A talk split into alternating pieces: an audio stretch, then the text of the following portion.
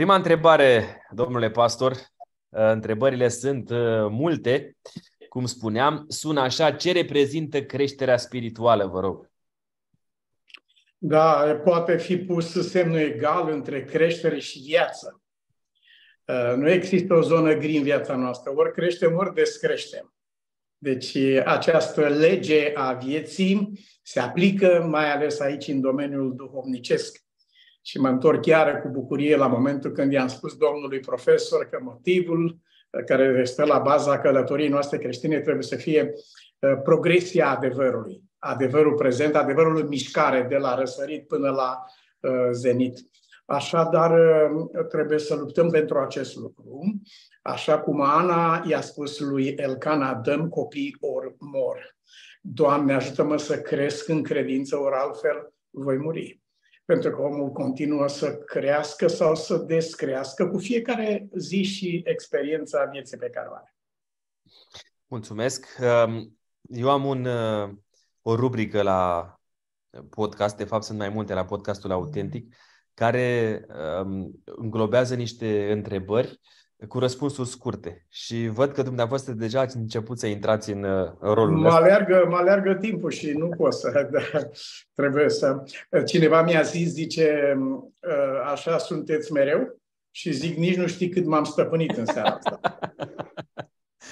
Ă, cum ar trebui un creștin să facă față sentimentelor de vinovăție referitoare la păcatele trecute, fie înainte, fie după ce l-a întâlnit pe Mântuitorul Iisus Hristos? Uh, vinovăția este o problemă de credință, nu de trecut sau de fapte, ci este o problemă de credință. Dacă îl credem pe Dumnezeu pe cuvânt, el a spus așa, aruncă asupra mea vinovăția ta. El a, păcatele noastre le-a purtat, toate acestea care ne încărcăm noi cu ele acum și le păstrăm, care sunt reale. Nu le putem nega, nu le putem ignora, nu suntem bolnavi mental să uităm trecutul. În același timp, despre aceste păcate, el spune, eu le-am purtat pe lemn, aruncă asupra lui acest lucru. Când primim eliberarea aceasta de la Mântuitorul, așezăm pe umărul lui vinovăția noastră și suntem făcuți liberi. Nu suntem făcuți liberi de istorie, suntem făcuți liberi de simțământul acesta care ucide sufletul al vinovăției. Simțământul vinovăției este deci un rod al uh, respingerii, al refuzului ofertei lui Dumnezeu care vrea să poarte păcatele noastre în trupul lui pe lemn. La ce s-a referit uh, Domnul Isus când a promis viața din belșug, așa cum scrie în Ioan 10 cu 10? Uh, viața din belșug este o problemă legată de suflet, nu este legată de ce are sau ce nu are un om. Um, dați-mi voie să deschid o mică pagină din cartea familiei noastre. De multe ori am urcat cu soția în mașină, cu mai nimic și am zis unde mergem și ne-am întors de undeva spunând, domne, a fost nemaipomeniște. Uh, ce vreau să spun pe, pe calea aceasta? Um, belșugul acesta de care vorbea Isus, este starea sufletului care se bucură de prezența lui, de soarele neprihănirii care încălzește și luminează sufletul, de bucuria mântuirii care vine acolo și care umple de culoare fiind, uh, evenimentele zilei și tot ce se întâmplă. Viața din belșug înseamnă locuirea Domnului Isus Hristos în viața și ființa noastră. Sunt oameni care au pământul întreg la degetul mic și n-au deloc viață din belșug sărace. Uscați de sete, fiindcă au băut apă de mare, sărată și continuă să bea și să uh, adune, continuă, continuă. Nu, nu satură suflet. Nu este viață din belșug. Și sunt doi oameni într-un loc modest, cu resurse modeste, limitate, foarte limitate pentru timp. O se sperie, păi dacă mâncăm în seara asta, mâine nu avem ce mânca. Sau, nu, este un ospăț necurmat spune cartea Proverbe, adică această viață din belșug, pe care îl rodește uh, umblarea noastră cu Dumnezeu. Următoarea întrebare uh, sună în felul următor. O am aici. Când și la ce vârstă ar trebui să ne botezăm? Ah, nu pot să nu zâmbesc, dar zâmbesc cu amărăciune pentru chestia asta și aș vrea să fiu înțeles uh, emoțional. Alaltă era am mers la funeralul unui apropiat prieten, Emil Negru, adică sabatul care a trecut. Și fica dumnealui adoptivă a fost pregătită pentru botez de către dumnealui și m-a chemat pe mine să o ascult, după care să o botez. Și am uh, ascultat-o și ghiciți care a fost prima întrebare care mi-a adresat-o dumneai mie, uh, doamna Roxana, la acea oră. Prima întrebare, la ce vârstă ar trebui să se boteze cineva? Și atunci, uh, eu fiind în, uh, în, să zic, în prezența Domnului în sufletul meu, m-am uh, m-am întors către ea și am spus zic, că am o întrebare. Uh, doi prieteni, un băiat și o fată. La ce uh, stadiu ar trebui să se căsătorească? Ei sunt prieteni, dar când crezi că ar trebui să se căsătorească? Mi-a dat un răspuns unic. Uh, l-am păstrat cu mine și îl păstrez până ziua de și de asta l aduc înaintea voastră. La ce, când crezi că ar trebui să se căsătorească un băiat și o fată care sunt prieteni, un domnișoară și un cavaler? Și ea mi răspunde, zice, atunci când nu mai pot să trăiască unul fără altul. Acesta a fost răspunsul și acesta l aduc înaintea noastră. Da, profund, e adevărat. Următoarea întrebare sună așa, sunt un nou creștin. Care este pasul următor? Creșterea. Creștin urmează creșterea. Și creșterea uh, înseamnă negarea zilei de ieri și acceptarea zilei de astăzi și a celei de mâine. Când eram copil, gândeam ca un copil, dar am crescut. Acum am lepădat ce era copilăresc. Sunt unii oameni care nu au reușit să se desprindă de copilăria credințelor niciodată. Și au rămas la aceleași gândiri, aceleași simțiri, străiri de atunci. A, când m-am făcut om mare în Hristos, am lepădat ce era copilăresc. Lepădarea aceasta nu e nimic negativ, este un, un semn al creșterii. Sunt oameni înghețați în timp și în gândire și în maniere și în totul Uh, care trăiesc într-o epocă trecută sau care își, uh, își ghidează viața după ce va urma apoi, mâine, sau nu, uh, nu trăiesc, așa cum a spus Isus, astăzi cu Dumnezeu. Creșterea, deci. Pasul următor. Creșteți. Mulțumesc. În 1 Ioan 2 cu 15 la 16 spune Nu iubiți lumea, nici lucrurile din lume. Dumnezeu iubește lumea, dar noi nu ar trebui să o iubim. De ce există această contradicție aparentă? Pot să mă spovedesc la voi? Am încredere să mă spovedesc puțin, nu mult. A, seara am urmărit un material în care a venit în discuție această tensiune. Pe uite, ă, spune atât de mult a iubit Dumnezeu lumea și nouă ne spune nu iubiți lumea.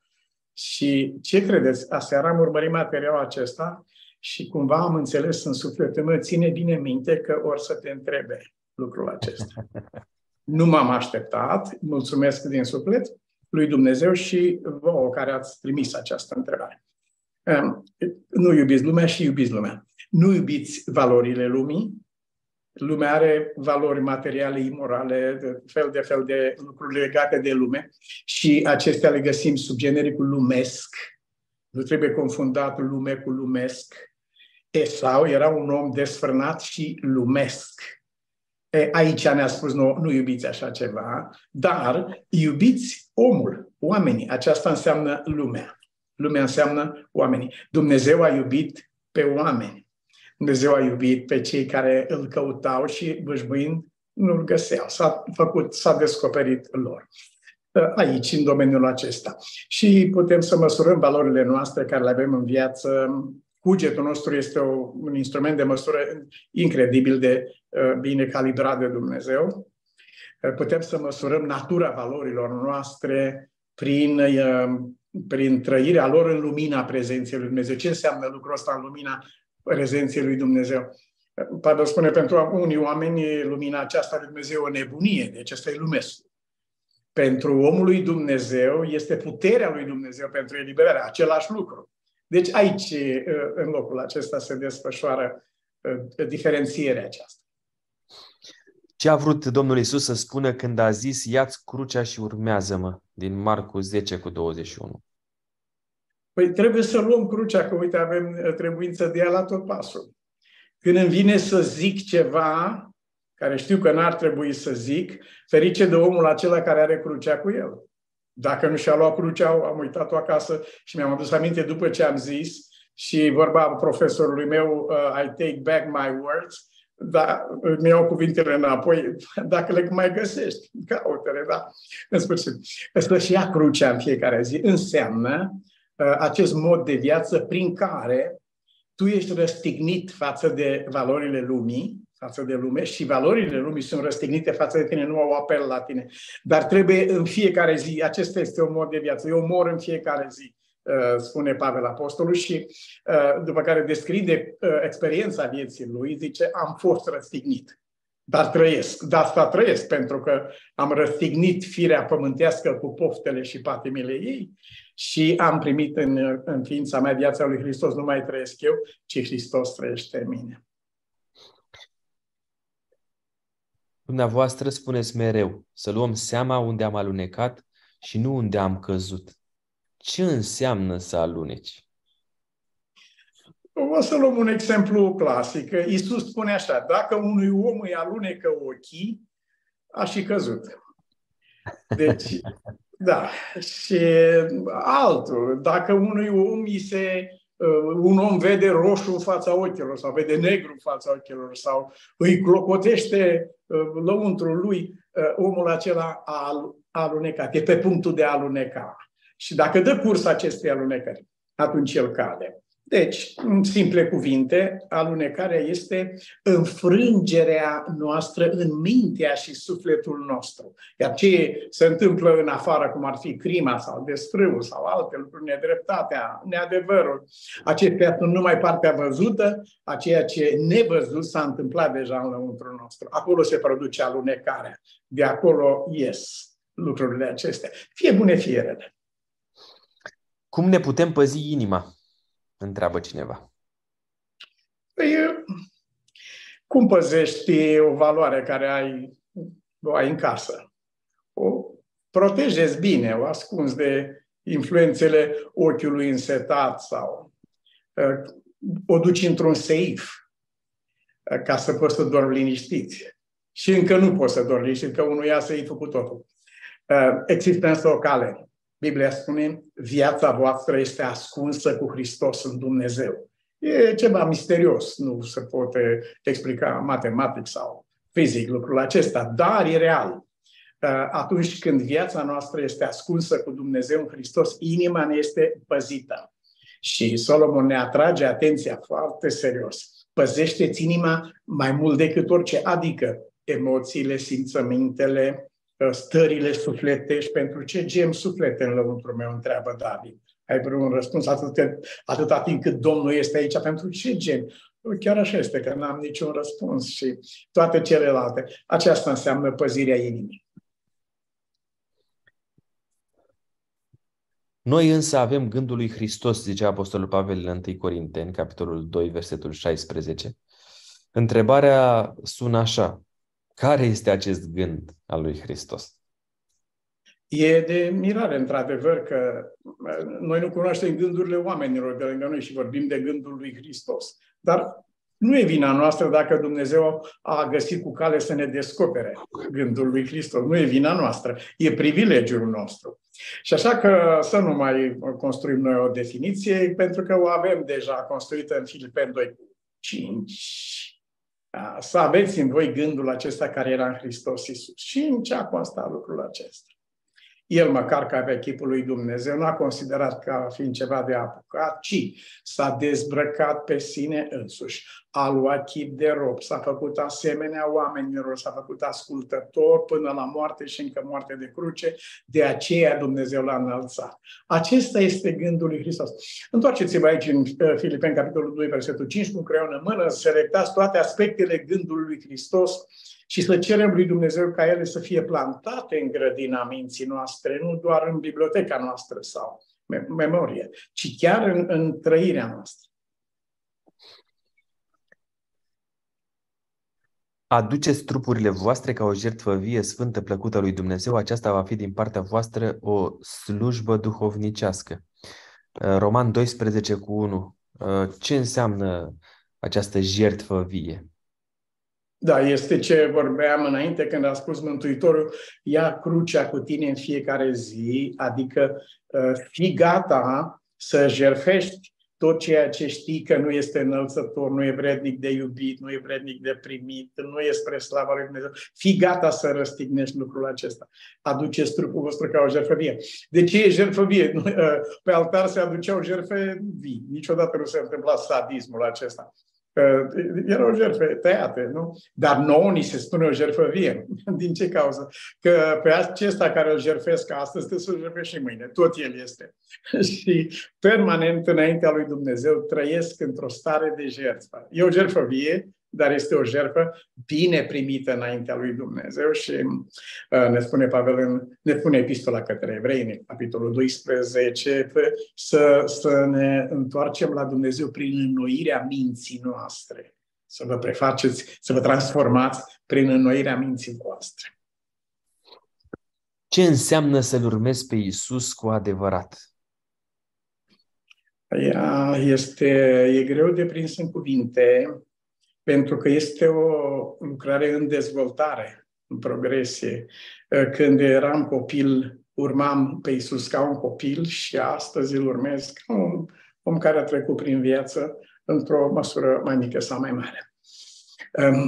Acest lucru rămâne să fie definit și redefinit cu fiecare pas pe care îl facem.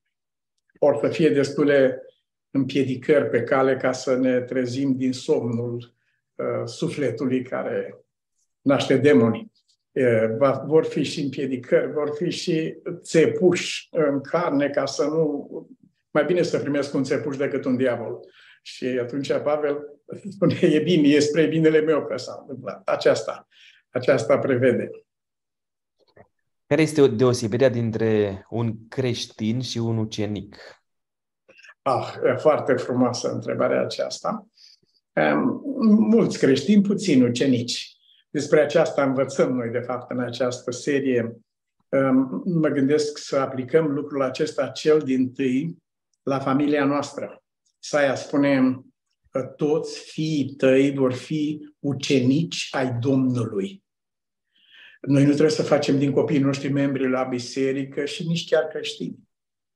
Dacă, dacă este doar atât, spune Pavel, dacă doar pentru acesta, e cei mai nenorocit dintre oameni. Dar este un pas mai înalt care prevede ucenicia.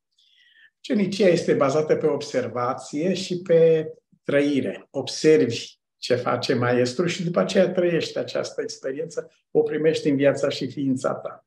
Ucenicul este chemat să fie ca și maestrul lui. Care este uh, mândria, spune cineva, de fapt citează Proverbe 16 cu 18, mândria merge înaintea uh, pieirii și trufia merge înaintea căderii. Care este diferența dintre mândrie și trufie? Uh, domnule pastor, aceasta va fi uh, penultima întrebare din okay. calupul ăsta. Da. Uh, trufia care merge înaintea căderii Uh, este acest impuls al firii noastre uh, de a ne ridica deasupra aproapelui nostru, dar uh, mândria, care, este, care duce la pieire, este ridicarea sufletului împotriva lui Dumnezeu, ceea ce este o formă de sinucidere. Cu aceasta s-a luptat Nebucoadnețar un an un an din viața lui, s-a luptat cu ideea aceasta a mândriei, care îl punea pe, îl ispitea pur și simplu să-și taie coarda vitală care îl ținea ancorat și viu și în viață. Și după un an de zile a căzut sub puterea mândriei și s-a înălțat pe sine mai presus de acela care putea să-l ține în viață. Nu este nicio competiție între om și Dumnezeu. Cineva trebuie că și-a pierdut mintea dacă gândește la acest lucru, că ar fi o competiție cine este cel mai mare sau cum a spus Lucifer. Nu e vorba de aceasta. Este vorba, practic, prin mândrie un om își taie izvoarele vitale. Adică îi spune lui Dumnezeu, n-am nevoie de tine.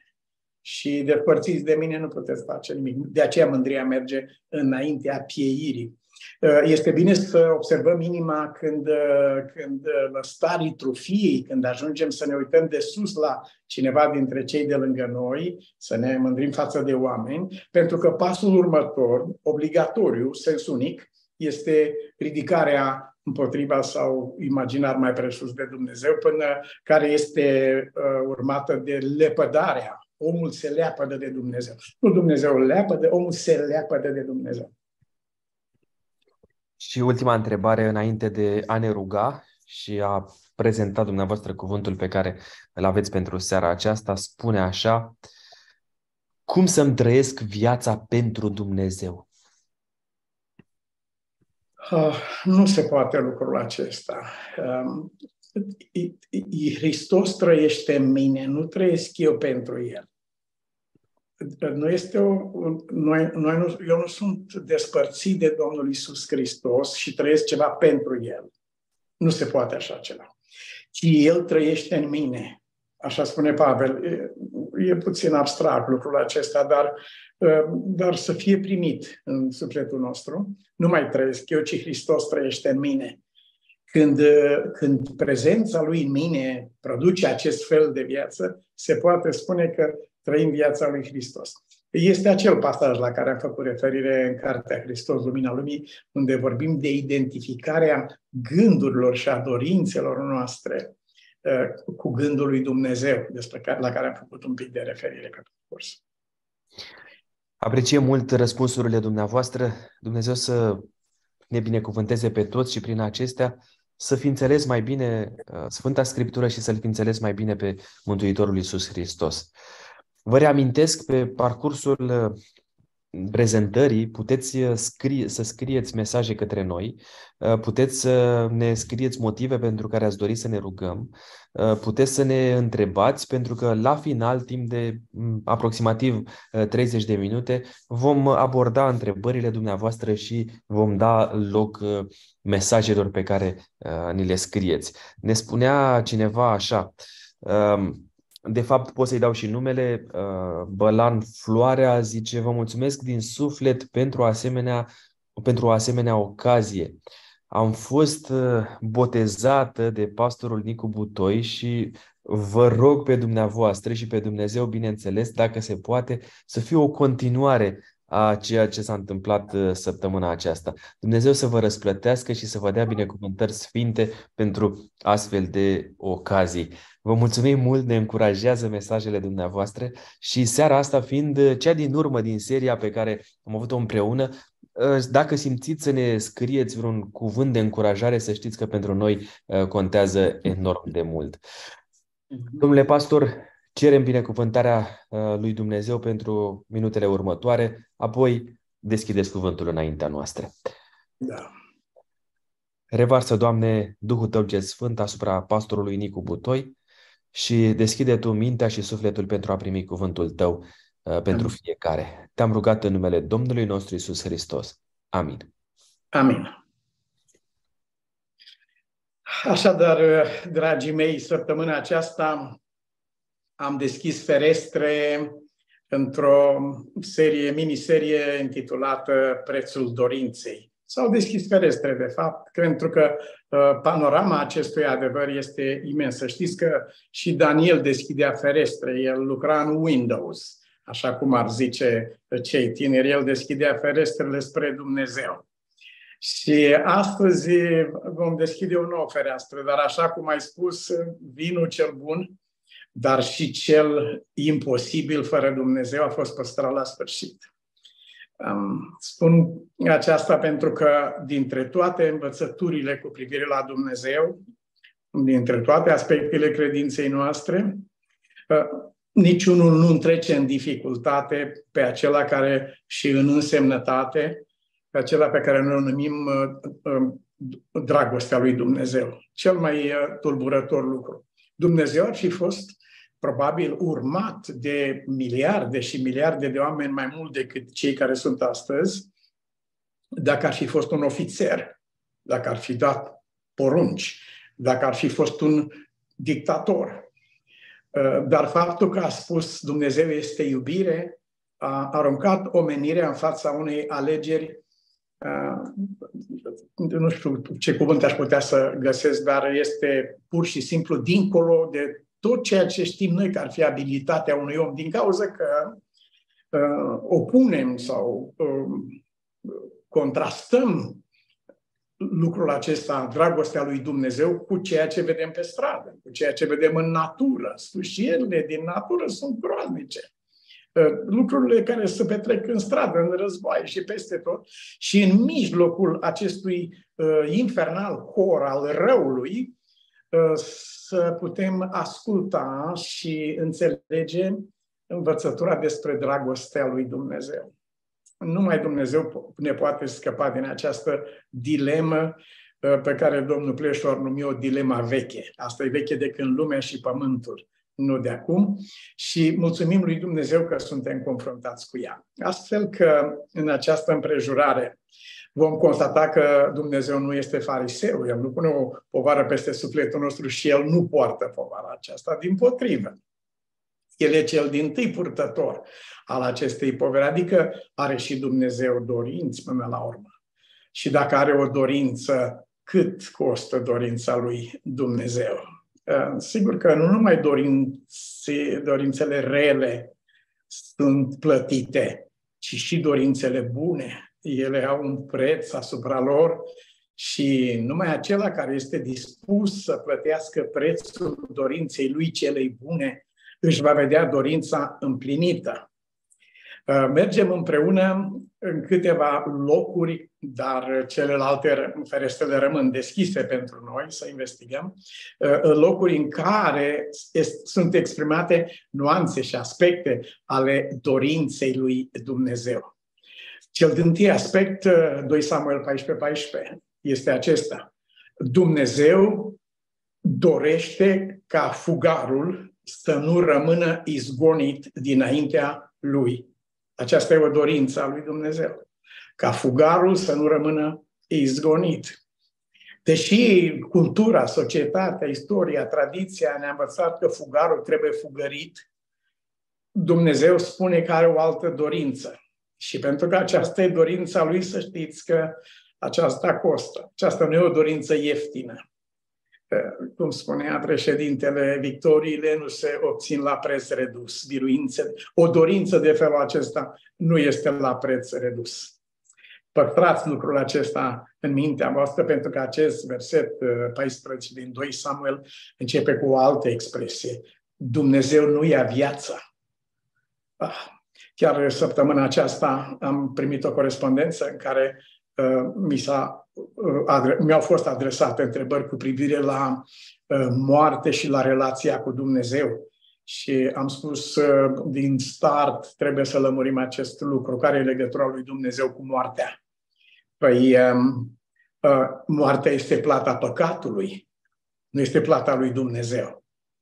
Oh, atunci, și bineînțeles, ă, discuția a fost mult mai largă, corespondența a fost intensă, concluzia a fost, acum am înțeles și am spus, separă-L pe Dumnezeu de lucrul acesta. Pentru că versetul acesta spune, Dumnezeu nu ia viața.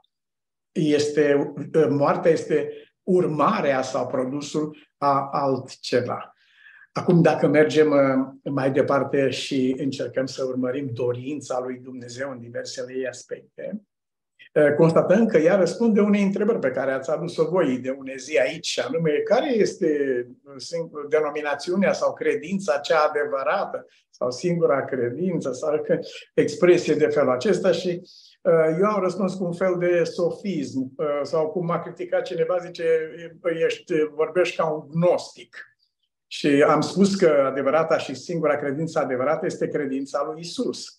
Și noi, ca oameni, suntem mai aproape sau mai departe de lucrul acesta după măsurăturile lui Dumnezeu, dar credința lui Isus. Apocalips 14, 12, aici, este, aici sunt oamenii lui Dumnezeu, care păzesc poruncile lui Dumnezeu, dar au credința aceasta a lui Isus. Deci asta este, niciodată nu, nu s-ar fi putut vorbi de ascultarea de Dumnezeu dacă lipsea credința lui Isus. Aceasta este primordială. Este Uh, condiționează totul. Acum, ca să continuăm răspunsul la această întrebare și îl întrebăm pe Bunul Dumnezeu, Doamne, dar uite, noi suntem de tot felul de nuanțe, de culori aici. Cine dintre noi, care este cel mai mare? Știm de unde am luat întrebarea asta. Mergem în Ioan capitolul 4, versetul 23 și uite ce ne răspunde bunul Dumnezeu. Vine ceasul și acum a și venit când închinătorii adevărați, deci există și închinători în fals, în falsitate, în neadevăr, adevărați închinători, se vor închina Tatălui în Duh și în adevăr.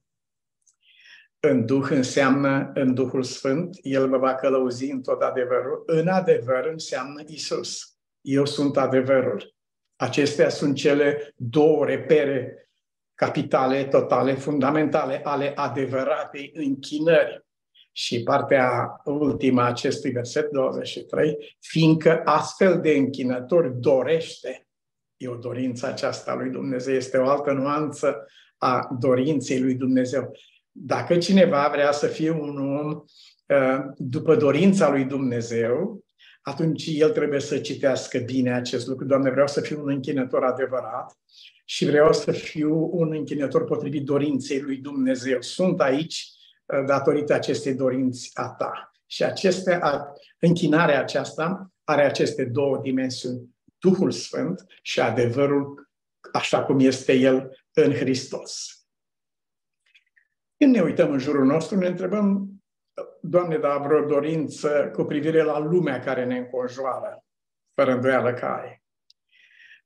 Cele, cei mai mulți oameni s-au baricadat în interiorul denominațiunilor sau al ideologiei lor uh, spirituale, să zicem, uh, și nu acordă niciun fel de atenție. Chiar se și bucură când au de evenimente tragice, groaznice, cum este cu tremurul acesta cumplit, care încă este ceva de neimaginat.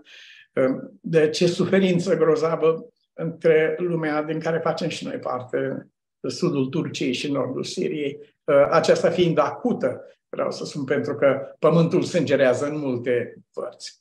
Și așa cum spuneam, oameni și denominațiuni și, și-au au exclus ideea aceasta. Ei se ocupă doar de ei înșiși.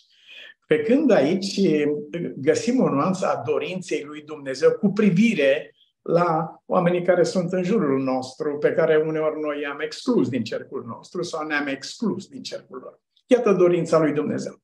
2 Petru 3 cu 9.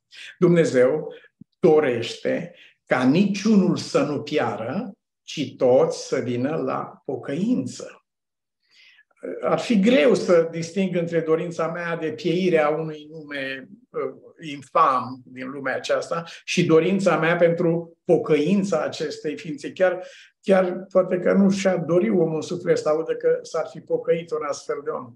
Uh, de altfel, uh, mărturiile uh, criminalilor naziști de la Nuremberg cu privire la pocăința lor au strânit multă revoltă în lume. Oamenii n-au putut să asocieze niciodată uh, crima împotriva umanității cu pocăința. Oh, nu, nu, nu. Și, într-adevăr, nu, nu trebuie nimeni condamnat pentru limita aceasta. Toți suntem indignați la un moment dat peste măsură de mult. Și totuși, Dumnezeu nu cade pradă indignării noastre, ci dorește ca niciunul să nu plece. Niciunul, nici cu tare, nici cu... Niciunul, dacă este niciunul, absolut, niciunul. El întreabă, doresc eu moartea păcătosului? Noi dorim, dar doresc eu moartea păcătosului? Zice Domnul. Domnul nu are, Domnul nu are legătură nici prin dorință cu moartea. Ea este produsul păcatului. Scrie mai departe cuvântul, nu doresc eu mai degrabă. Suntem în Ezechiel 18, 23. Nu doresc, doresc eu mai degrabă ca el să se întoarcă de pe căile lui și să trăiască. Aceasta este dorința lui Dumnezeu. Noi uh, avem momente în care așteptăm pedeapsa lui Dumnezeu să cadă și plăgile, dacă se poate, și toate odată și toate peste unul. Avem noi tot felul de, de lucruri. Există înjurături în românește care te, te înspăimântă. Uh, ce, ar putea, ce și-ar putea dori cineva în suflet la, într-un astfel de moment? No, versetul 32 spune, eu nu doresc moartea celui ce moare. Cel ce moare nu moare pentru că eu am dorit așa ceva. Dacă ne uităm în Sfânta Scriptură și observăm cântecul de jale al lui Dumnezeu cu ocazia căderii lui Lucifer, cum ai căzut? Cum ai căzut? Tu erai așa de... Cum ai căzut? Și uh, dacă observăm, se numește cântec de jale, un cântec de jale. Dacă ne dăm seama că Dumnezeu a jelit pe acesta, uh, cât mai mult victimele lui care sunt în jurul nostru. Eu nu doresc moartea celui ce moare, zice Domnul Dumnezeu, întoarceți-vă dar la Dumnezeu și veți trăi. Întoarceți-vă dar la Dumnezeu și veți trăi. Și are această tulburătoare întrebare. Pentru ce vreți să muriți? Adică a muri e legat de a vrea. Și acest a vrea este legat de a primi sau a respinge oferta lui Dumnezeu, oferta vieții, care ne este nouă dată. Totuși, mi-a scris cineva de une zi și m-am bucurat foarte mult. Eu mă bucur foarte mult de întrebările acestea, că mă aruncă în, în cercetări și în descoperiri și în haruri de care n-aș fi avut parte. Dacă nu mă întreba cineva, trebuie să mă lupt să găsesc un răspuns și îmi dau seama că nu întâmplător Dumnezeu a îngăduit această întrebare să, să-mi fie adusă în față, că El vrea să mă învețe ceva pe mine întâi și întâi. Mi-a trimis cineva textele din Isaia. Bine, vorbiți, vorbiți de dorința lui Dumnezeu, că ne vrea binele, că Dumnezeu este iubire, că așa mai departe. Uh, ne-ați spus că Dumnezeu nu, nu dorește moartea nimănui, El dorește ca toți să vină la pocăință. Dar uite ce scrie aici, Isaia 45, versetul 7. Eu fac lumina și eu fac întunericul. Eu dau propășirea și eu aduc restriștea. Eu, Domnul, fac toate acestea. Și cineva mi-a spus, de ce încerci să-L predai pe Dumnezeu?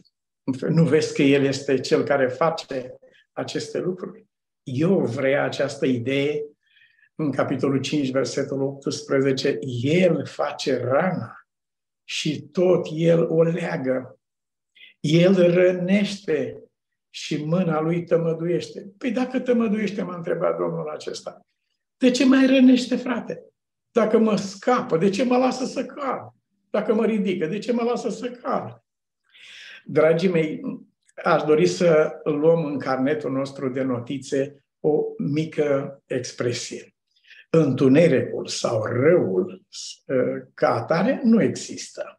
Ele sunt expresia unei absențe. Și anume, absența luminii naște întuneric. Întunericul nu există ca substanță, dar absența luminii naște întuneric. Vibrația fotonilor și așa mai departe. Aceasta e produsă de absența luminii. Acum, prezența lui Dumnezeu înseamnă ce știm cu toții. Dar prezența lui Dumnezeu nu ne este impusă în viața noastră, ci ne este propusă, ne este oferită. Și nu cu un preț mic, Dumnezeu dorește lucrul acesta, dar Dumnezeu nu impune lucrul acesta. Astfel că eu fac lumina și eu fac întunericul, eu întocmesc lumina și fac întunericul, eu dau propășirea și aduc restriștea, sunt legate de prezența sau de absența lui Dumnezeu. Absența lui Dumnezeu nu este legată de Dumnezeu și este legată de noi ca oameni care i-am spus pleacă de la noi. Cei din Gadara i-au spus pleacă de la noi. Deci acest lucru aduce după sine întunericul. Absența luminii, refuzul luminii, respingerea, lepădarea luminii, ignorarea luminii. Le găsim toate acestea în capitolul 1 al Evangheliei după Ioan, în care ni se spune că lumina luminează pe orice om venind în lume, fără niciun fel de disc, orice om este luminat? Nu. Dumnezeu dorește ca toți să fie mântuiți, toți oamenii sunt? Nu. Ce e la mijloc? La mijloc este voința pe care noi o activăm potrivit dorințelor noastre. Când a venit lumina, spunea Mântuitorul în Evanghelia după capitolul 1, când a venit lumina, unii oameni n-au primit-o. De ce? Pentru că aveau o agendă. Ei trăiau în păcate, cărora își dedicaseră definitiv și irreversibil viața și vreau să rămână în ele. El a venit și le-a propus eliberarea. Ați văzut că nu toți cei care au fost eliberați din Egipt au fost fericiți cu eliberarea. Unii dintre ei s-au răzgândit și au zis, era mult mai bine să nu fim eliberați din păcatul Egiptului. O duceam bine, așa au spus ei. Iubiții mei, în concluzie, în spatele primirii luminii și binelui și în spatele venirii domniei întunericului și arului în sufletul și viața noastră, stă un act de dorință, stă un act de voință, un act de deliberată alegere, pentru că toate aceste lucruri se petrec în lumina cunoștinței pe care Dumnezeu a pus-o deja în conștiința fiecărui om. Cum adică El face rana și tot El o vindecă?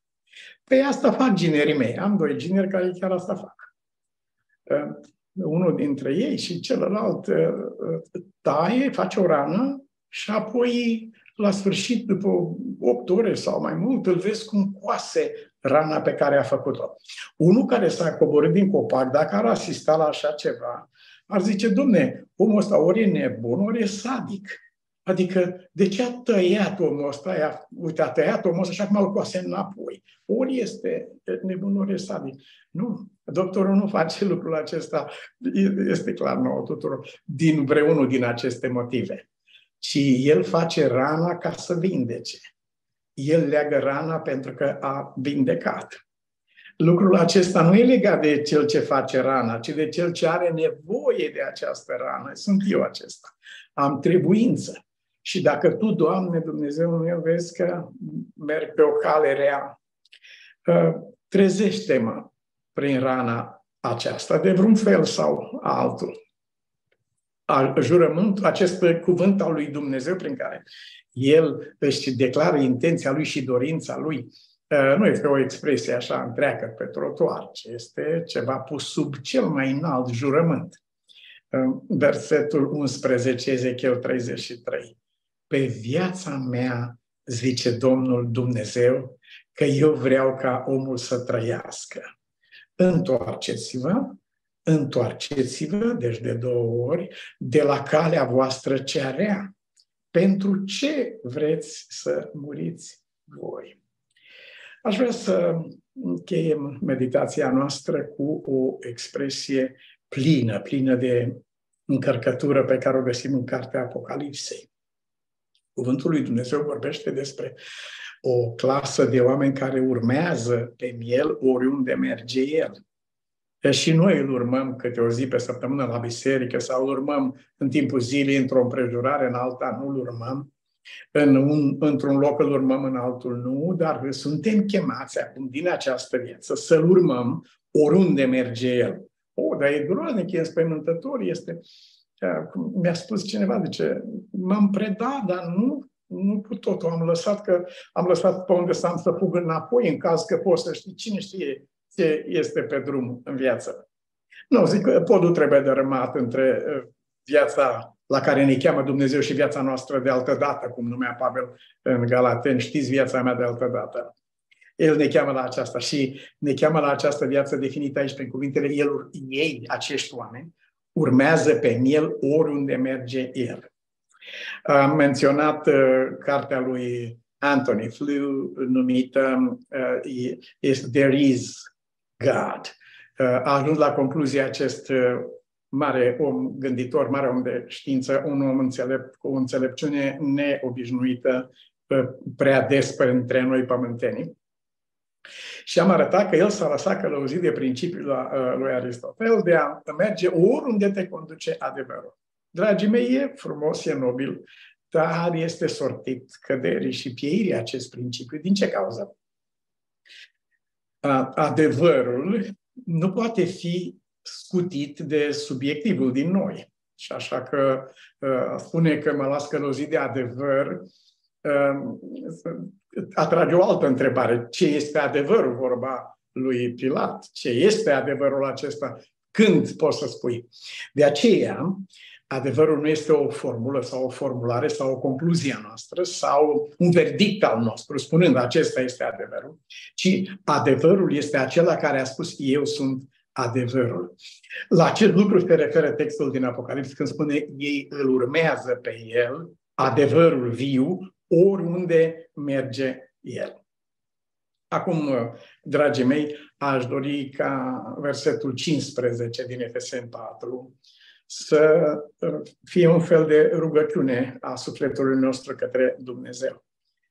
Credincioși adevărului în dragoste să creștem în toate privințele ca să ajungem nu undeva, ci la cineva. Să ajungem la cel ce este capul, Hristos. Credincioși adevărului. El este adevărul. El este calea, El este viața și de aceasta și de El să ne facă parte Dumnezeu. Amin. Amin.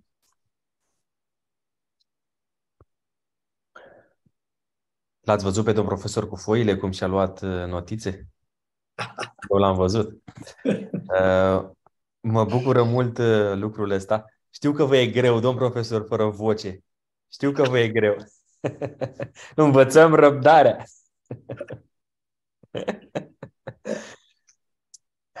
Mulțumim Domnului pentru mesajele astea și pentru cuvintele pe care Dumnezeu le-a transmis pentru sufletul nostru, pentru creșterea noastră spirituală. Um, atât de mult, atât de mult a iubit Dumnezeu lumea, atât de mult a făcut Dumnezeu pentru noi, atât de mult, da, putem completa fiecare așa cum simte în sufletul lui. Avem întrebările restante. De data asta avem 5 minute în plus pentru întrebări. Uh, spune Adriana așa, ne întreabă, Dumnezeu i-a iertat pe cei ce l-au omorât, chiar dacă lor nu le părea rău? Înainte de a răspunde dumneavoastră aceste întrebări, am să vă invit să vă rugați pentru noi în seara aceasta. Amin. Avem trebuință de lucrul acesta și aceasta spun și eu mereu oamenilor de la, de la biserică. Uh, rugați-vă pentru cel care se roagă pentru voi. Și aceasta spun tuturor prietenilor. Uh, uh, deci, întrebarea este așa, iertare pentru ceea ce nu poate fi calificat, care a fost răstignirea Domnului nostru Isus Hristos, nu poate fi calificat în termeni omenești, dar probabil că ți-a scăpat acest detaliu. Când Petru, apostolul, le-a spus, voi ați răstignit pe Isus, răspunsul lor a fost străpungerea în inimă. I-a străpuns în inimă. Și atunci uh, sunt, uh, aici confluează două lucruri. Cuvintele lui Isus pe cruce, iartă-i că nu știu ce fac, și cuvintele lui Petru, care uh, a preluat cuvintele lui Isus, știu că din neștiință ați făcut așa ceva. Dar în momentul în care un om a ajuns la cunoștința aceasta, el are posibilitatea să reacționeze și reacționează pe ei i-a străpuns în inimă. Alții au înjurat, au blestemat când uh, a predicat Ștefan și au pus degetele în urechi. Nu vreau să aud, nu mă interesează. Și au pus degetele în urechi și a terminat. Deci reacția, deci întoarcerea, iertarea lor nu este așa plutește suspendată în aer, fără legătură. Are legătură puternică. Întâi și întâi cuvântul lui Dumnezeu a lucrat la inima lor care a fost răpunsă și apoi prin aceasta a lucrat la pregătirea ființelor pentru a primi iertarea.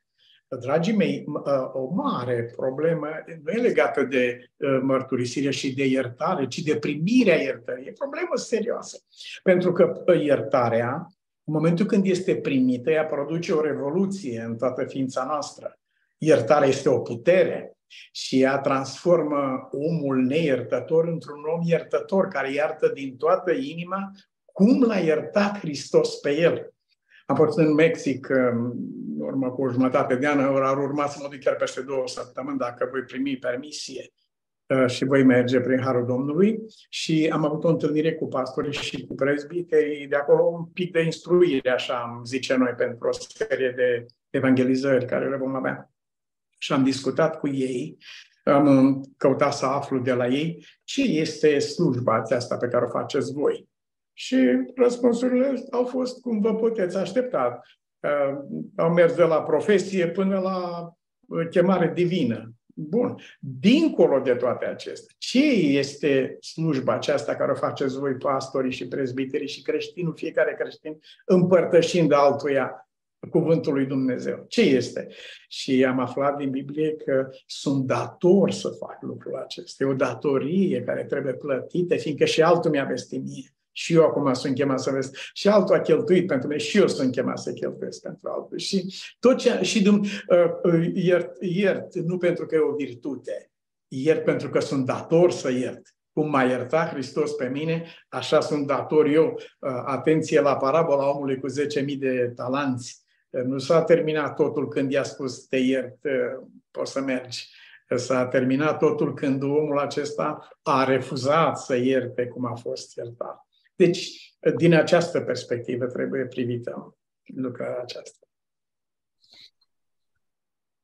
Adevărat vă spun că dintre cei născuți din femei nu s-a sculat niciunul mai mare decât Ioan Botezătorul. Mhm. Totuși, cel mai mic în împărăția cerurilor este mai mare decât el. Cum să explicăm versetul acesta? Sper să nu ne considere cineva gnostic iară sau cine știe cum să ne mai judece, dar spun cu drag și, și dacă zice cineva să ne înjură, tot așa, nicio problemă, că mâine omul acesta ne va binecuvânta, sunt convins de, de lucrul acesta.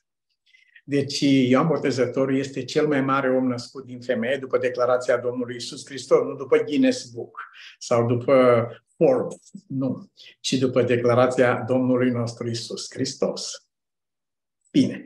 Acum, care este relația lui cu Domnul Isus Hristos? Că aici discuția este în cadrul acesta. Care este raportul? În ce raport se găsește el? Sunt oameni până în ziua de astăzi care îl consideră pe Ioan ca fiind Mesia uh, și, se, și, și păstrează cultul lui. Um, sunt, um, e un moment de, de tulburător acesta în care Isus spune așa. Uite, el e cel mai mare om născut din femeie și eu sunt cel mai mic în împărăția cerurilor. Nu este nimeni mai umil și pe o poziție de supunere sau de slujire mai, mai mic, mai jos decât Isus. Nu există așa ceva. Deci El este cel mai mare, eu sunt cel mai mic în împărăția celor. Și dau un exemplu cu ocazie. Uite, stăm la masă. Cine mai mare? Uh, cel de la masă sau cel care îl ospătarul care îl servește. Cine de comandă? Păi cine e la masă ăla de comandă? Păi uite, eu sunt domnul și învățător, bine ziceți, dar în același timp, între voi sunt acela care servește la masă. Cel mai mic, adică între voi. Și acum se completează tabloul aici, cel mai mic în împărăția celor care este Hristos este mai mare decât El. Despre cel mai mare om născut din femeie a spus despre cel mai mic în împărăția lui Dumnezeu, despre Isus, eu nu sunt vrednic să-i dezleg cureaua încălțămintelor lui. Acesta, uh, vă rog să continuați explorarea acestui loc, dar uh, urmăriți din această, din această perspectivă. Următoarea întrebare uh, vine de la Elena și sună așa. Cum recunoaștem ploaia târzie, ținând cont că membrii bisericii vor numi fanatici pe copiii lui Dumnezeu? Yeah. Uh, vezi, aici este problema. Eram în armată, n-am mâncat uh, n-am mâncat din ce era acolo, mai mâncam zacusca, mai un alta. Așa, și al doilea lucru, n-am lucrat cum lucrat toată lumea. Am cerut această acoperire și îngăduință, mi-a fost garantată cu un preț. Dar a venit un moment în care am fost confruntat. Am fost confruntat și am fost chemat la ofițerul politic și mi-a spus, domnule, pentru că oamenii aveau sistem de observație. Se știa și se știa și ce vorbim. Ați văzut cum m-ați întrebat ieri de Timiș Teofil, că noi eram în groapa aceea și vorbeam despre Dumnezeu, săpam amândoi acolo și deasupra gropii era informatorul. El ne-a auzit tot ce am vorbit. Mie îmi pare tare bine că a auzit, că poate să pocăiești chiar și el. Nu putem să știm ce se întâmplă. Sau mai fost cazuri în istorie. Dar uh, ofițerul politic m-a chemat și mi-a spus, domnule, concluzia vieții tale aici în armată, deci, uite, asta este concluzia, tu dai raportul altei autorități. E adevărat sau nu? Asta însemna spion. Asta însemna o nenorocire nemaipomenită. Și am discutat cu dânsul și am spus că e adevărat. Dar autoritatea mea se scrie cu amare. Și este vorba de Dumnezeu. Uh, credeți-mă, prieteni iubiți, nu numai că nu m-a condamnat, nu numai că nu m-a condamnat, uh, a prețuit cuvintele acestea până la lacrime. Am fost chemat după aceea într-o cameră separată de un ofițer la cercetări și la, la detașamentul cercetaș. Și omul acesta uh, mi-a spus același lucru, după care a început să plângă și mi-a spus că el este baptist, dar că îi pare rău de felul cum a uh, trăit viața. Concluzia. Uh, cărei autorități dăm noi raportul? Dacă o să ne raportăm la oamenii care numesc un lucru fanatism, altul numesc binele rău, rău, bine și așa mai departe, o să fim într-un cor de voci care nu cântă niciun cântare. Este o hărmălaie. Aceasta nu este o muzică sau o cântare sau o temă. Dacă vom asculta glasul Duhului Sfânt, El va confirma sau va infirma ceea ce noi uh, ținem și păstrăm semnele revărsării Duhului Sfânt într-o viață de om sunt legate nu de pretențiile unui om sau de teoriile unui om, ci sunt legate de prezența a ceea ce numim roada Duhului. Aceasta se vede acolo unde el s-a revărsat și de puterea care însoțește această roadă în mărturia ei în lume. Două concluzii. Deci, uh, privește roadele, ca să știi când uh, Duhul lui Dumnezeu se manifestă în viață. Și doi, dă raportul și ia cuvântul de la Dumnezeu. Amin. Așa să ne ajute Dumnezeu pe fiecare. Ce înseamnă adevărul prezent care trebuie dus mai departe, predicat, propovăduit? Yeah. Uh, adevărul prezent este distrus, este sabotat total, este aproape că nu are nicio șansă să se manifeste uh, atunci când trăim în izolare, când trăim rupți de lumea în care suntem, când trăim într-o enclavă. Primejdea noastră aici în America să facem o mică enclavă românească și nu știm niciodată cum îi cheamă pe vecinii ăștia din complexul de blocuri sau absolut nimic o mică enclavă. E un pericol mai mare aici decât în țară, aș zice, dar nici în țară nu suntem scutiți de lucrul acesta. Adevărul prezent nu poate fi niciodată înțeles sau evaluat sau aplicat decât în context. Și contextul este lumea în care trăim, cu toate aspectele ei. Niciodată nu s-a rugat Iisus, Doamne, ă, ascunde-i pe frații ăștia undeva. A mers domnul pastor la primar și primul cuvânt pe care i l-a spus domnului primar, bună ziua, venise în orașul respectiv, bună ziua, bună ziua, dar știți, noi o să fim persecutați, o să fim martirizați, potriva noastră sunt catolici, toată lumea. Primele cuvinte după bună ziua. Domnul primar a ascultat, am fost aproape de treaba asta, domnul primar a ascultat, după care a spus, domnule, n-ai nicio teamă. Eu sunt primarul orașului și eu de-abia știu unde sunteți localizați. Nu o să fiți găsiți ușor, pentru că nu sunteți prezenți în viața socială cu nimic. Absolut cu nimic. Sunteți ascunși în acest loc. Izolaționismul acesta, sectarismul acesta, culticul acesta, uh, distruge mediul în care funcționează adevărul prezent. De-abia când mergi pe stradă, când mergem la cutremurul acesta, dacă era după sufletul meu, vă mărturisesc vouă și Domnului, eu aș fi fost în Turcia. Dacă nu eram cu mâinile și picioarele legate, dar nu, nu pot să plec din locul acesta. Dar dacă eram liber, aș fi fost prezent acolo. Și Mântuitorul s-a rugat, nu te rog să iei din lume. Aceasta e rugăciunea lui Isus. Oricine se izolează în felul acesta, sectă sau cult sau tradiție sau ceva, sau oricine se izolează în felul acesta, nu răspunde rugăciunii lui Isus. Nu vorbim de perioadele de meditație, de rugăciune, de post, de uh, intimitate aceasta cu Dumnezeu, ci vorbim de modul nostru de viață. Noi trebuie să fim semănați în brazda nevoilor lumii. Și adevărul prezent este adevărul care a fost din totdeauna, el nu e diferit, uh, dar este tradus în limbajul uh, generației în care trăim noi, uh, la nivelul preocupărilor acestei generații. Merg într-o gară odată la Budapesta, eram cu soția și cineva ne mânează o broșurică cu ceva profeții din Daniel. Și ne spune, ne cunoaștem și era vorbea limba română, a fost uh, foarte bine. Și după ce ne cunoaștem, am o întrebare. Și întrebarea mea a sunat așa. Uh, dânsa mi-a spus că de aproape 20 de ani uh, răspândește broșura aceasta și stă aici, nu știu câte ore pe zi, în stilul fraților martori al lui Jehova. Este acolo prezentă și am întrebat-o așa, uite, te întreb ceva. În 20 de ani de când ai stat aici, ți-a spus cineva că este interesat de lucrul acesta pe care îl explici tu aici în broșura aceasta sau... Nu, a zis ea. Nu mi-a spus absolut nimeni. Și atunci a apărut un uh, articol în Ministry Magazine aici în America mai, mai de mult uh, cu titlul acesta Când vom înceta să răspundem la întrebări pe care nu le adresează nimeni? A, asta înseamnă adevăr prezent. Este aceasta uh, preocuparea fierbinte a generației noastre. Este acesta răspunsul pe care îl caut pe el copiii noștri.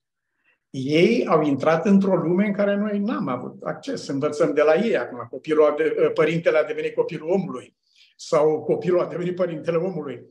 Și învățăm de la ei tot felul de lucruri. Ă, adevărul prezent al lui Dumnezeu nu este de a-i aduce pe ei în forma noastră sau în cutia noastră, ci este de a aplica acest adevăr etern contextului lor. Uite, voi veți duce mult mai înalt, mult mai departe acest adevăr.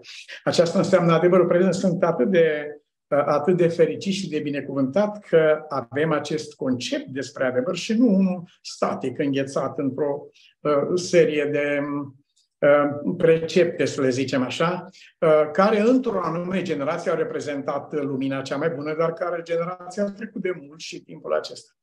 Ba mai mult aș vrea să spun că uh, afirmația clară cu privire la uh, crezul acesta făcută de James White, noi nu vom avea niciodată un crez. Pentru că avea un crez în sensul a turna în beton înțelegerea cuvântului la un moment dat, a avea așa ceva și a nu lăsa deschisă creșterea sau dezvoltarea sufletului nostru înseamnă a te lega în timp și a te lega în lucrarea pe care o ai și în mărturia pe care o ai de făcut.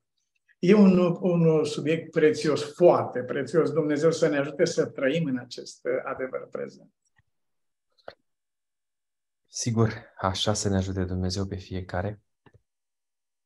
Ce înțelegem prin uh, închinarea adevărată? Mm-hmm. Închinare nu este gestică, am făcut un gest, uh, o gimnastică a mâinii, a feței și așa mai departe. Închinare nu înseamnă așa ceva. Închinare nu înseamnă ritual. Închinare nu înseamnă formă. Închinare înseamnă dăruirea ta însuți, te închin pe tine lui Dumnezeu. Asta este. Când închin lui Dumnezeu un lucru sau un dar sau ceva este una și când te închin pe tine însuți este altceva. Pavel vorbea lucrul acesta despre niște oameni și nu numai că au dăruit lui Dumnezeu, dar s-au dăruit pe ei înșiși. Aceasta a dat valoare. Și aceasta este cererea. Aceasta este chemarea lui Dumnezeu. El știind că nu există altă cale, fiule, dă inima ta. Inima însemnând tot ce am învățat noi până azi, dar mai învățăm și mâine și pe mine despre complexul acesta pe care îl numim inima.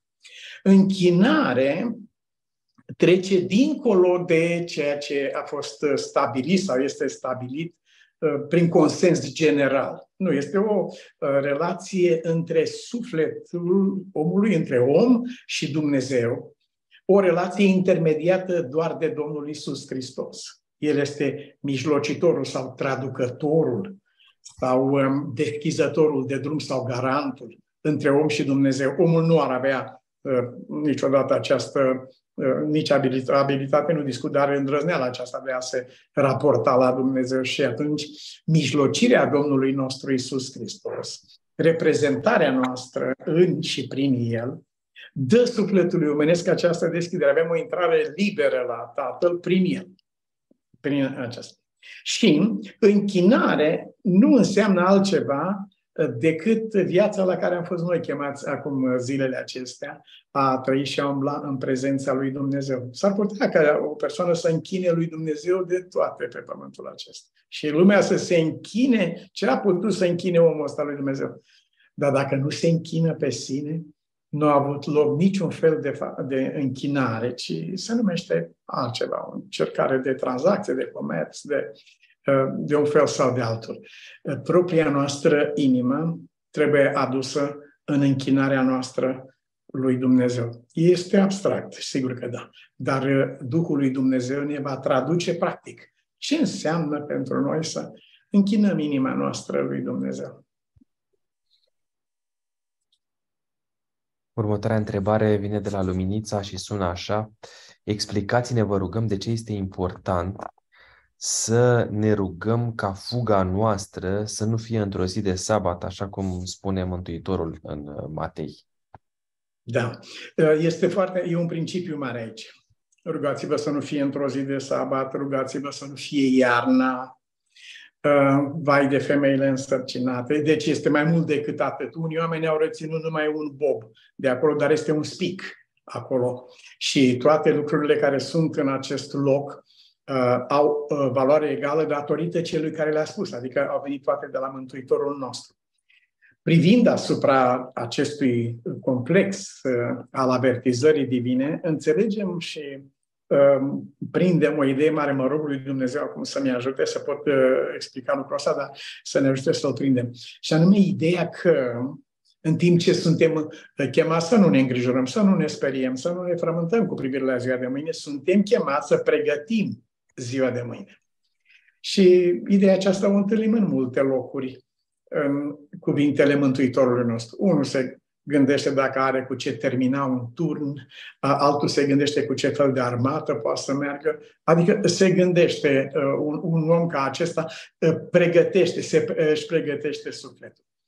Maria, mama Domnului nostru Isus Hristos, nu s-a dus repede să cumpere Pampers de la farmacia din colț, ci l-a înfășat în scutece pe care le-a purtat cu ea. Ea știa că ziua aceasta vine și a, a avut această sfântă pregătire. Sunt nenumărate exemple de felul acesta.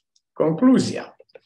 Dumnezeu ne cheamă la a ne pregăti sufletul pentru ceea ce vine. A nu privi cu indiferență sau cu sfidare sau cu aroganță, a nu ne privi ca fiind o excepție, și alte aspecte pe care le poate îmbrăca o atitudine negativă, ci a ne pregăti, rugați-vă, a spus Domnul Isus Hristos, ca să nu cădeți în ispită. Păi nu ne rugăm acum să putem să dormim liniștiți.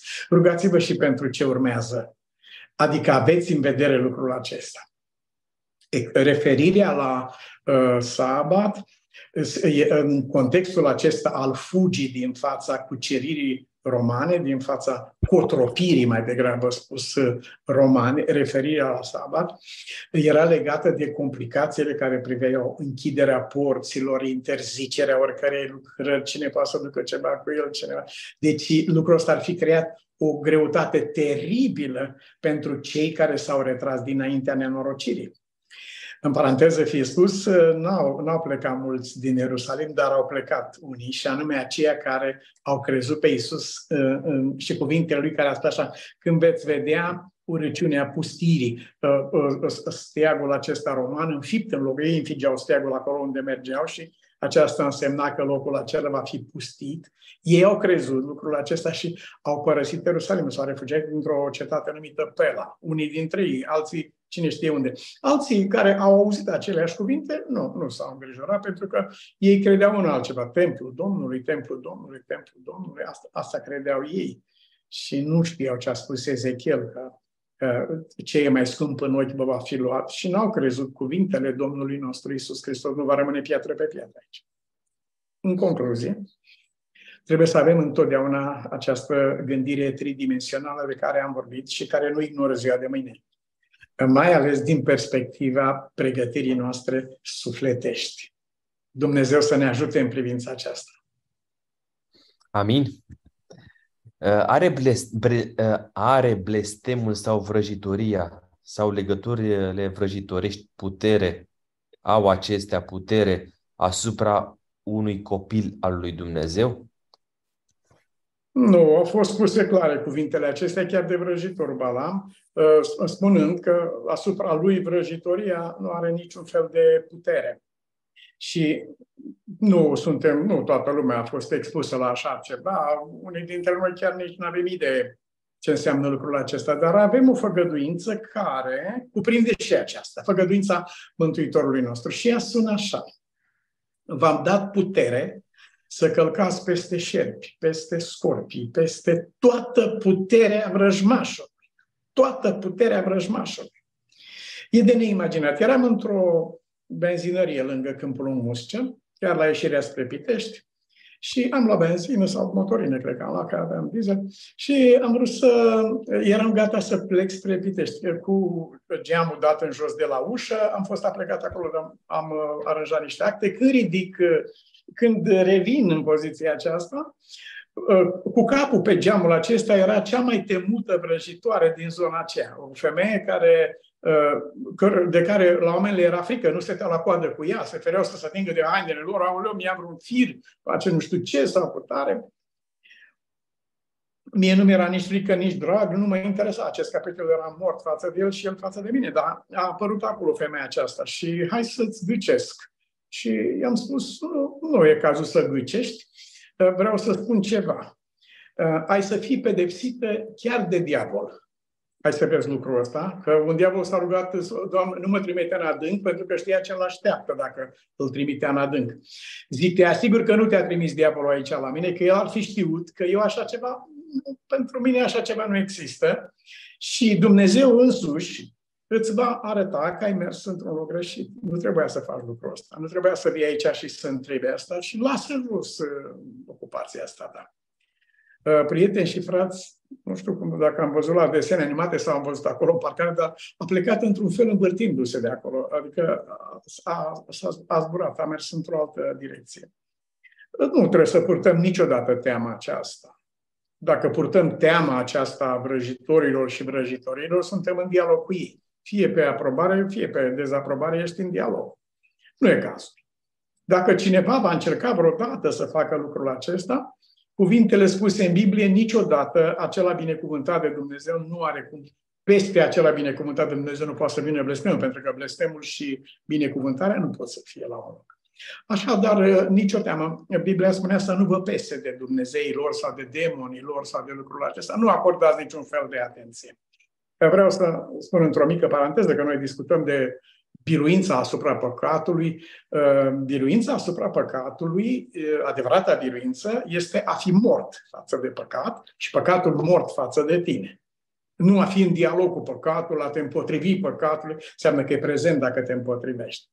Uh, păstrați întotdeauna privirea la Domnul, așa cum a spus, să ne uităm țintă acolo, și, celelalte, și nu, vă, nu purtați de grijă de celelalte aspecte. Dacă amenință cineva sau dacă blesteamă cineva sau dacă încearcă să facă vreun rău pe calea aceasta, se va întoarce peste capul acelei persoane.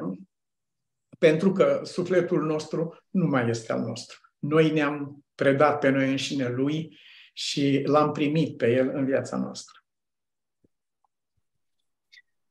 Așa este.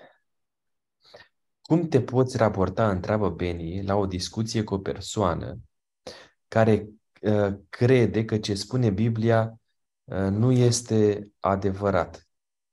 Uh, Biblia fiind scrisă de oameni, uh, cum poate uh, și nu are de-a face cu Dumnezeu? Cum putem crede în ce spu- cum putem face să creadă pe cineva Uh, care, în scriptură, care se încadrează în această categorie amintită mai sus. Uh, am mai atins un pic tema aceasta. Revin cu câteva precizări cu această ocazie. În numărul 1, Dumnezeu are loc pentru atei. Nebunul zice în inima lui, nu uh, Da, văd efectul, dar nu are cauză. Este un efect fără cauză. Bine. Îl întâmpină pe unul aici unde este. Dumnezeu nu ignoră uh, oamenii care nu pot să creadă. Sunt oameni necredincioși, nu, nu crede absolut nimic, nu, nimic nu e adevărat. Din cauza că sufletul lui a fost hrănit în neadevăr, de acum se proiectează în afară, nu mai e nimic adevărat, nu crede nimic și așa mai departe. Nu ignoră nici pe aceștia. Și ce se întâmplă?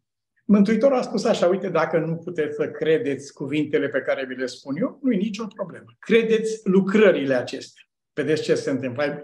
Ai, ai văzut efectul? Cred că este un creator în spatele unei așa creații.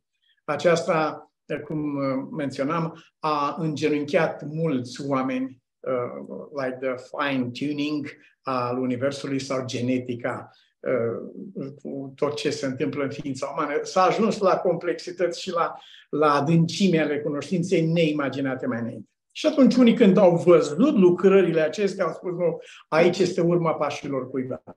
Nu mă predau aici. Am avut un profesor care a fost profesor de astrofizică la Cambridge. Și nu avea nicio treabă omul ăsta cu credința sau cu nimic. În momentul în care a ajuns de a constatat mecanica uh, și mișcarea corpurilor cerești, uh, uh, speriat a spus, domne, aici mă opresc. Este clar că e cineva care lucrează la ceasornicul ăsta aici. Este cineva, nu știu, nu cunosc, nu înțeleg. Și așa a devenit profesor de teologie și mi-a fost mie profesor omul acesta distins, căruia îi port o adâncă, un adânc respect. Celui care nu crede, zice, uite, a spus Mântuitorul, nu are nimic. Crede lucrările acestea. Dar unul zice, nu, eu nu cred nici asta, pentru că depinde de interpretare, depinde de... Mai complicată jungla minții. Acestuia știți ce îi spune Domnul? Experimentează. Zice, gustă. Gustă. Vezi ce gustare. Nu, nu stabili tu uh, fructul din pom că e bun de mâncat. Nu ai gustat deocamdată ca să spui că e bun de mâncat, așa, pe văzute numai. Poate are un gust de caz mort jos. Nu poți să spui chestia asta. Și atunci el a spus așa. Gustați și vedeți. Vezi, vezi tu însuți. Când am plecat spre Statele Unite, acum aproape 25 de ani, un sfert de veac, zburasem din București la Paris și cea mică a noastră, Cristina, care acum este, lucrează, a lucrat cu Wikipedia și cu diverse agenții și asta lucrează aici ca om al vieții, era micuț atunci și și-a adus aminte că i-au spus vecinele ei, mai, că să nu te sui în avion, că în avion, aoleu, ea. Și nu și-a adus aminte la București, dar și-a adus aminte la Paris, unde mergea pe o scară rulantă și râsul după lume ce era acolo cu ele, înainte, sus, în jos. Și a venit la mine și la soție și mi-a, ne-a spus foarte hotărât, eu nu mă urc în avion. Eu nu mă sui în avion. Și sigur că, voi ce mă poate ne jucăm, ne vine, plecăm, nu mai avem discuție. Nu i-am zis așa ceva. I-am spus, uite, Cristina, zic, vom merge în avion, ne uităm, dacă îți place, mergem și dacă nu-ți place, nu mergem. Adică gustă. I-am spus. Și ne-am dus până la ușa avionului, oamenii din spate au avut răbdare cu noi, am intrat înăuntru, ea a pus capul înăuntru în avion, s-a uitat și s-a întors la mine și mi-a spus, măi, Ăsta e un autobuz mare. Da, zic așa arată, ca un autobuz mare. Mergem sau nu? Mergem, a zis el. Gata, hai să mergem. Și așa am ajuns seara în Los Angeles și mi-a spus că să mergem să dormim la malul cu flori în seara asta. Și zic, da, tot așa o să se numește Loma Linda, adică mal frumos, da, nu, e tot ceva de genul acesta. Ce vreau să spun cu aceasta? Dumnezeu nu bate pe cineva pentru că nu crede în El, Uh, nu bate pe cineva pentru că îl urăște sau pentru că înjură pe Dumnezeu, el dă ploaie peste bun și răi deopotrivă. Și, dincolo de orice, întâmpină pe un om acolo unde este el. Vorbește pe limbajul sufletului lui, se folosește de medicament sau de mijloace uh, care dau rezultate bune în viața lui. Maxim, optim, posibil, operează Dumnezeu cu ființa umană. Nu există o cale mai înaltă și mai bună. Ehm, convingerea despre care vorbești nu o aduce omul nici argumentul. Argumentul are contraargument totdeauna, nu există ceva. Și convingerea aceasta vine de la Duhul Sfânt prin a expune pe un om bunătății lui Dumnezeu. Acesta e singurul lucru care convinge. Așa după cum scrie Scriptura, bunătatea lui Dumnezeu te-a copleșit, te-a convins, te-a câștigat bunătatea lui Dumnezeu. Așadar, în felul acesta, cred că ar trebui să... Am, așa am căutat să lucrez cu familia mea și cu oamenii cu care am avut prilejul în viață să lucrez. Te vedem, Costi, că tu cânti la orgă și cu computerul și cu noi ești... Și băiat, cu una și cu alta trebuie să fac asta. și cu toate, da. Cânti la patru mâini, adică zice pianistul. Eh, Raluca întreabă așa, în ce măsură a practica yoga este în dezacord cu ceea ce spune Dumnezeu? Eh, da, e chestie tare treaba asta. Am discutat-o și cu fetele mele și am mai discutat cu tineri pe la biserică și peste tot. E o problemă serioasă aceasta. este probabil una dintre cele mai uh, înalte forme de gimnastică, fizic vorbind. Uh, problema intervine în faptul că este asociată cu ceva mișcări spirituale ale minții. Și am fost și eu confruntat cu chestia asta, îmi pare bine că întrebi așa ceva. Eram în Olanda și a venit o doamnă care mi-a spus că poate să mă învețe să, să relaxez mintea după metoda lui Napoleon. Eu nu semăn deloc cu Napoleon, dar nu știu de ce mi-a oferit însă varianta asta. Și uh, primul lucru pe care trebuie să-l facem este golirea minții, a spus Dumnezeu, absolut blank, nimic, nimic acolo. Zic, treaba asta nu o facem. De ce? Ce s-a întâmplat? Care e situația? Păi Mântuitorul a spus că atunci când o casă e goală, vin șapte diavol plus unu când casa e goală. Deci mintea mea nu poate fi nicio fracțiune de secundă, milisecundă, goală de prezența lui Dumnezeu. Ca atare nu intrăm pe drumul acesta. Păi știi ce urmează? Nu mă interesează ce urmează. Nu mai contează nimic. Din momentul în care mie mi-ai spus să mă detașez de orice absolut, incluzând în aceasta prezența lui Dumnezeu. Pentru mine a fost un semn total acesta și am zis nu, nu voi intra niciodată pe drumul acesta și n-am intrat. Am rămas prieten cu doamna aceasta, cumva așa, dar uh, mai supărați, mai un alta, mai dezamăgiți, adică nu supărați. Și, uh, dar niciodată nu, nu am uh, intenționat să trec de pasul acesta. Odată am luat cu mașina noaptea, după 12 noaptea, un călugăr și l-am dus până la Mănăstirea Slănic și acolo eh, mi-a spus că vrea să facă un acatist pentru mine eh, și am spus foarte mulțumesc, să roage pentru familia mea. Să zice, dăm numele celor vii. Și i-am dat numele celor vii al soției, a fetelor mele și cei din familie și după aceea a spus, acum dăm și numele morților. De partea nu ți le dau, zic. Ne oprim aici pentru, numai la cei vii și zic, acum să știi că vreau să fac și eu un acatist pentru tine. Uite, o să mă rog și eu pentru tine. O chema Teofil și că nu e de călugărie. Vreau să spun că e o problemă serioasă aici, în momentul în care se trece de la gimnastica trupului la gimnastica sufletului. Acolo se întâmplă niște lucruri care uh, expun ființa umană. Între ele fiind această golire a minții. Următoarea întrebare și cu acordul dumneavoastră și cu acordul uh, celor care fac parte din uh, familia noastră, um, pentru că este ultima seară, mai oferim 5 minute. Sunteți de acord? Că le-am epuizat pe astea. Da, e bine, e bine dacă, dacă mai avem doar 5 minute. Eu trebuie să fug la Atlanta, descărcăm un, un tir din acesta de literatură, de cărți și trebuie să mă duc, că eu am o camionetă mică cu care merg și Sigur, am prieteni. 5 minute da, gata, oferim, mă bucur enorm. Pentru că este uh, ultima seară. să stăm chiar și mai mult. Sigur. Sigur. Că. Uh, tocmai asta voiam să, să spun la sfârșit. 5 minute, mai luăm uh, o întrebare și apoi uh, câteva chestiuni care țin de noi și implicit uh, o, o rugăciune pe care o vom înălța, atât eu cât și uh, dumneavoastră. Uh, întrebarea pe care am să vă adresez uh, spune așa: prin ce se vede că sunt prieten cu Domnul Isus? Wow! Prin credință pricepem. E cel din tâi lucru de care vorbește Pavel. Știți că uh, Ștefan, vorbind despre Moise în Egipt, zice, Moise a crezut că ei o să priceapă treaba asta, dar ei n-au priceput. a fost, e, o, e un dulce și amar foarte serios aici.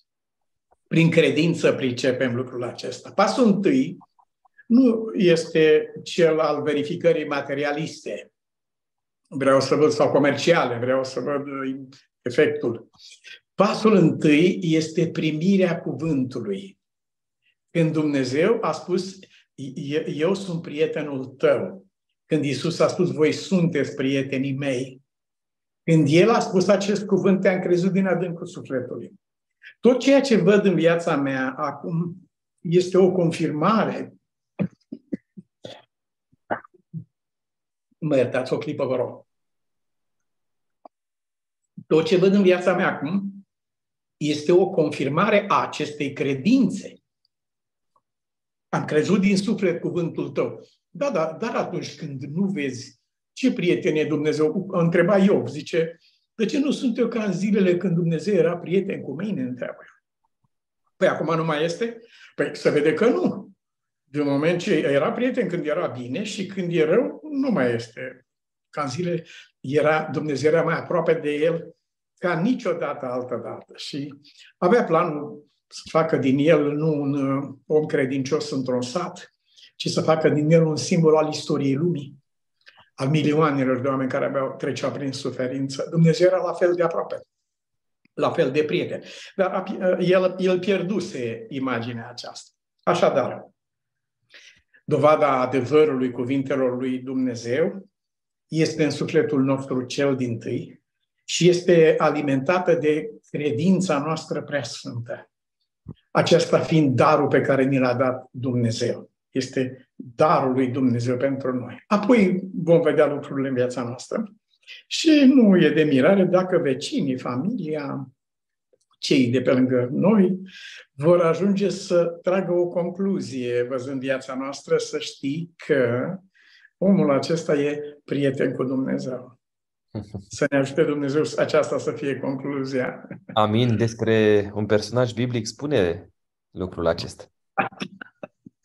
Mi-ar plăcea să spună și despre mine și despre fiecare dintre noi, Dumnezeu. Amin. Vă mulțumesc Amin. din toată inima uh, că ați avut uh, disponibilitate pentru noi. Vă mulțumim din toată inima pentru harul pe care îl aveți, pentru darul acesta special de a prezenta cuvântul. Uh, vă mulțumim din toată inima pentru că ați acceptat invitația noastră fără acceptul dumneavoastră. A fost un privilegiu mare. Mare privilegiu. Mare. Eu uh, sunt mai dator. Sunt, mai sunt întrebări, uh, ceea ce vă putem promite. Cu mâna ridicată, vă promitem, amândoi. Și dumneavoastră, vă rog să o ridicați Acum împreună. trebuie să ridic și eu, că n-am ce să fac. Așa. Uh, o să mai vă anunțăm despre faptul că într-un viitor pe care o vom stabili împreună. O să avem uh, din nou o sesiune de genul acesta în care vom răspunde întrebărilor, ne vom bucura de un uh, mesaj din partea pastorului Nicu Butoi și vom avea un dialog. Eu sper ca în uh, luna martie să existe o astfel de posibilitate. Discutăm împreună despre programul fiecăruia. Dacă dumneavoastră aveți și doriți să rămâneți pe grupul format deja Ehm, noi vă vom anunța acolo, vă vom anunța pe platformele noastre, pe paginile bisericii, bisericilor pe care le păstorim, Cuza Vodă din București și ehm, Biserica Atlanta din uh, Statele Unite de limba română, dar și pe uh, paginile personale, atât a mea cât și a pastorului Nicu Butoi. Vă vom da linkul de conectare și tot ceea ce uh, este nevoie, astfel încât să putem să ne bucurăm de o prezență cât mai, mai bună. O să vă spunem din timp despre lucrul ăsta. De asemenea, împreună cu pastorul Nicu Butoi, am stabilit că undeva în luna iunie, atunci când dumnealui va fi în, în țară, va face o vizită la biserica uh, cu Zavodă. Uh, este vorba despre vineri seara, sâmbătă dimineață, sâmbătă după amiază și cu ajutorul lui Dumnezeu, dacă totul este în regulă, și duminică seară dar vă vom anunța la fel din timp și data și uh, toate detaliile despre uh, seria aceasta în care ne vom întâlni față în față cu pastorul Nicu Butoi. Vom avea uh, părtășie, cel mai probabil va fi și împreună cu soția dumnealui și va fi o atmosferă frumoasă de familie. Așa că puneți-vă deoparte uh, weekendurile din uh, iunie, dar cel mai probabil, dar încă nu știm 100%, cel mai probabil ar fi uh, cel de-al treilea weekend din mm. uh, luna iunie, uh, dacă mi-aduc bine aminte, 16, 17 și 18 uh, iunie. Pe aici ar fi datele. Puneți-vi-le în calendar ca să fiți prezenți la Biserica Cuza Vodă din București. Pe strada Cuza Vodă 141A este la uh, Tineretului, foarte aproape. Pentru aceia care nu veți putea fi aici în București, o să avem uh, posibilitatea să uh, transmitem în direct uh, acele prezentări care vor fi atunci și tot ceea ce se va desfășura acolo cu ajutorul lui Dumnezeu. Cam acestea au fost chestiunile pe care am dorit să vi le amintim și această promisiune care se va rezolva cu ajutorul lui Dumnezeu și cu îngăduința lui. Noi ne facem partea, dar Dumnezeu este cel care binecuvântează toate planurile. Avem o rugăminte împreună pentru dumneavoastră, o rugăminte pe care, și când zic împreună din partea mea și din partea uh, pastorului Nicu Butoi, uh, citesc de fapt Coloseni, capitolul 4, versetul 3. Rugați-vă totdeauna și pentru noi, ca Dumnezeu să ne deschidă o ușă pentru cuvânt, ca să putem vesti taina Mântuitorului Isus Hristos. Aceasta este rugămintea noastră să vă ne amintiți în rugăciunile dumneavoastră, să vă rugați pentru noi și să o faceți cu acest gând de a se deschide uși pentru cuvântul lui Dumnezeu. Amin. Pastor Nicu Butoi, un ultim cuvânt din seria aceasta pentru noi toți și apoi ne vom despărți. Văd inimioare, mesaje, ne bucură mult lucrul acesta. Vă rog. Uh, dragii mei, vreau să mulțumesc uh, lui Dumnezeu, în primul rând, și vouă și ție, Costi, personal. Vreau să-ți mulțumesc pentru chemarea aceasta pe care am primit-o, zic eu, de la Domnul prin voi. Uh, mi-ați dat posibilitatea să explorez niște lucruri care, la care nu m-am gândit niciodată și mi-ați dat niște nopți scurte, dar încărcate de Uh, emoția și harul pe care l-am simțit personal și care cred că ne-a, făcut, ne-a, ne-a fost uh, împărtășit tuturor. Uh, mulțumim foarte mult, Costim, special îți mulțumesc pentru cererea aceasta de rugăciune, rugați-vă și pentru noi este extrem de important lucrul acesta. A fost aici în America un anume Lee Iacocca. El a salvat Chryslerul de la pieire firma Chrysler, care era la cădere și l-au pus pe el director și atunci a devenit starul Americii, Chrysler. Și el a fost într-o vizită la Vatican eh, când era papă, Papa Ioan Paul al II-lea și era bolnav de Parkinson și uh, suferea greu și a fost în vizită cu familia dumnealui acolo. S-a întors în Statele Unite și l-au întrebat în America ce te-a impresionat cel mai mult uh, la Vatican și în vizita pe care ai făcut-o. Ce te-a impresionat cel mai mult? Acum o să vă spun cuvintele lui Lee Iacocca. El a spus cel mai mult m-a impresionat o șoaptă a papei pe care mi-a spus-o la ureche când să plec. Roagă-te și pentru mine. Așa a spus dânsul.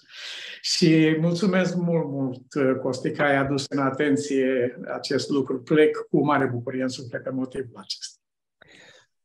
Pentru că Dumnezeu ne-a binecuvântat și pentru că, așa cum spuneam, tot citând Scriptura, este mai bun sfârșitul unui lucru decât începutul lui, cred că Harul Domnului Hristos este asupra fiecăruia și Amin. nu ne vom despărți înainte de a ne ruga pentru ca Dumnezeu să ne poartă de grijă.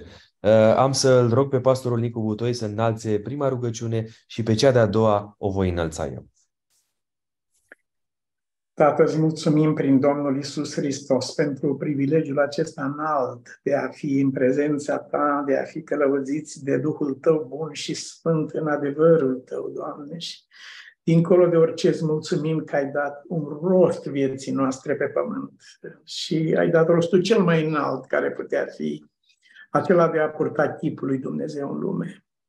Te rugăm să ne ajut să împlinim cu bine această înaltă chemare și te rugăm pentru binele și binecuvântarea tuturor celor care am participat la acest cuvânt sau care îl vor viziona vreodată online. Te rog să binecuvânți familiile noastre și aducem în prima linie pe cei în suferință. De orice fel ar fi această suferință, Doamne Dumnezeul nostru, vindecă-ne cu prezența ta, ca așa ai spus tu, soarele neprihănirii va răsări în viața noastră cu vindecarea sub aripile lui. Aceasta este rugăciunea noastră, nu numai pentru noi, ci și pentru cei care te vor cunoaște prin noi și pe orice altă cale. Și pentru omenirea pe care Tu, Doamne, o vei vindeca și o vei elibera de păcat și de rău, în numele Domnului nostru Isus Hristos. Amin. Amin. Bunule Părinte, ne-am simțit ocrotiți și răsfățați săptămâna aceasta. Amin. Ne-am simțit cu adevărat uh, importanți în ochii tăi și Amin. te rugăm, Doamne, ca această atitudine să rămână pentru totdeauna. Amin. Dar știm că nu ține doar de tine, ci ține de fiecare alegere pe care o vom face. Amin. Rugăm, Doamne, ca binecuvântarea Ta să se reverse asupra alegerilor noastre Și, Doamne, dacă până acum nu te-am ales pe Tine cu tot din adinsul și cu toată ființa noastră, este un moment zero pentru noi în care Amin. Tu ne chem cu adevărat la a încheia legământ cu Tine. Amin. Rugăm, Doamne, ajută-ne pe fiecare să avem curajul să trecem peste prejudecăți, să trecem peste anumite obstacole și să te căutăm pe Tine cu tot din adinsul. Amin. Ajută-ne, Doamne, să luăm decizia aceea radicală care va însemna lăsarea în urma omului vechi și îmbrăcarea cu noi haine care să arate cu adevărat că suntem copiii tăi.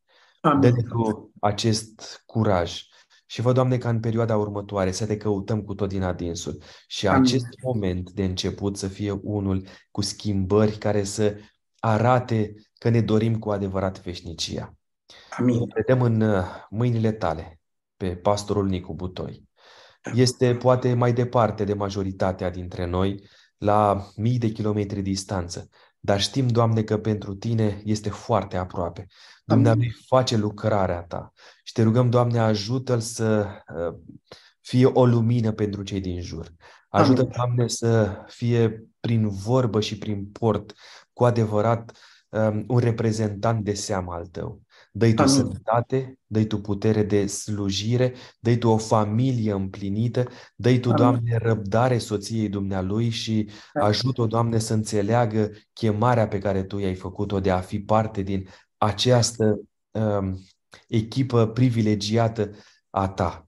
Amin. Fă, Doamne, ca binecuvântarea să se reverse și asupra slujirii Dumnealui din Amin locul în care se găsește, din Atlanta, binecuvântează-i pe frații, surorile de acolo și pe toți cei care, prin intermediul Dumnealui, te cunosc pe tine.